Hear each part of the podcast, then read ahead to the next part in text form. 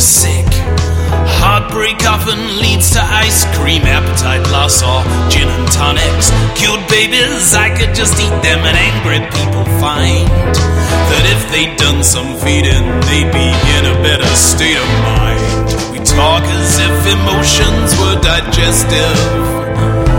Victorians suggested this was actually true. Cause the stomach was the monarch of the soul, and intellect. Brain was always organ number two. In novels, poems, medicine, and social theorization, Victorians would write about this gut brain brain gut conversation. Whilst indigestion now is mainly due to food, Victorians got dyspepsia from imbalance in their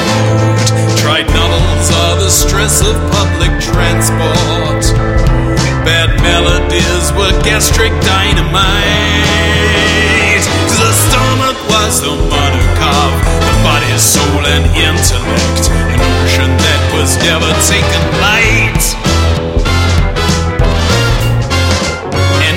Their bowels would need protecting from the troubles in their heads, their senses could be jumbled up by the sort of food on which they fed. In Dickens, Scrooge was met by Marley dead in chains. But was it undigested beef that made him come back again? H.G. Wells thought stomach so inefficient. His gutless Martians almost the monarch of the body, soul, and intellect. It's there when you look at the literature. So Victorians saw the body as a kind of nation state with a stomach for a capital and bacteria to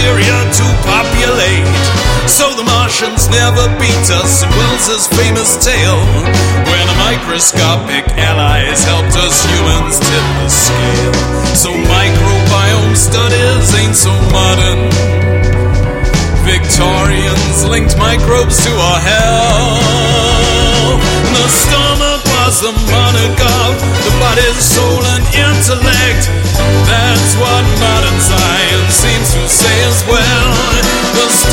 Is the monarch of the body's soul and reason.